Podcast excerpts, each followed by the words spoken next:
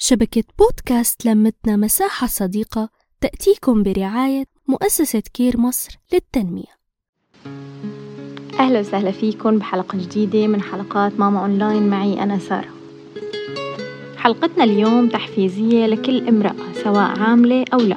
لكل بنت بدها تبدأ من هلأ تتعود على هذا الأسلوب بالمعاملة لحتى ما تتعب بعدين. عشر نصائح تحافظي فيها على سلامك النفسي. ما تستني مقابل لكل شي بتقدميه. وإذا انتظرتي لا تقدمي الأفضل عندك.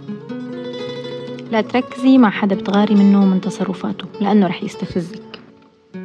ثلاثة حفاظا على سلامك النفسي لا تتعاملي بالمثل. لأنه لو تعاملتي مثل ما هنن عم يعاملوكي رح ينزلوكي على القاع. وتسوء صورتك قدام الناس. بهي الحالة التجاهل حيكون نعمة.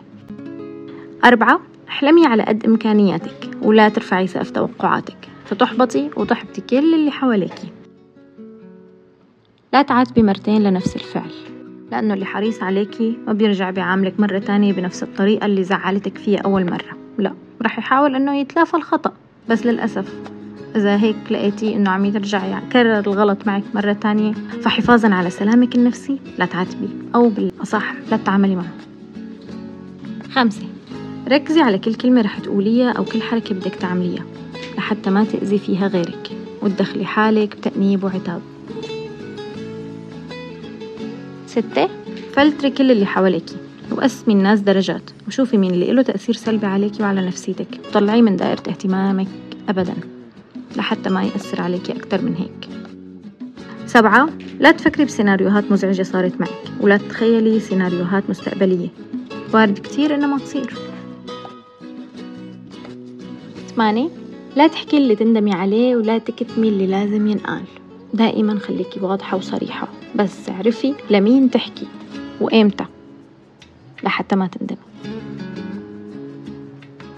تسعة حفاظا على سلامك النفسي. لا تزعلي لو صفصفت بالآخر عليكي بس لحالك. بكفي إنك أكيد حتكوني أحن شخص على حالك بالعالم. وأخيرا لكل صباح حكاية رغم إن الشروق واحد. كل يوم رح يبدأ هو يوم جديد. عاهدي حالك إنك أنتي تحافظي على سلامك النفسي لحتى تقدري تكملي مشوار الحياة.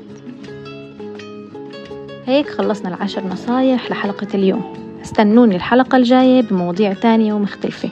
دمتم سالمين. نحكي نتشارك نتواصل.